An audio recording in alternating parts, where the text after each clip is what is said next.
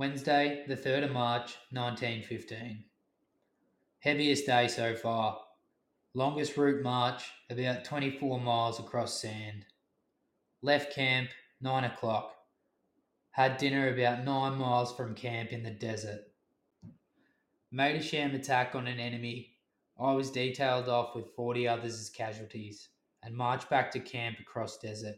Had great difficulty in finding camp, 7 to 12 pm.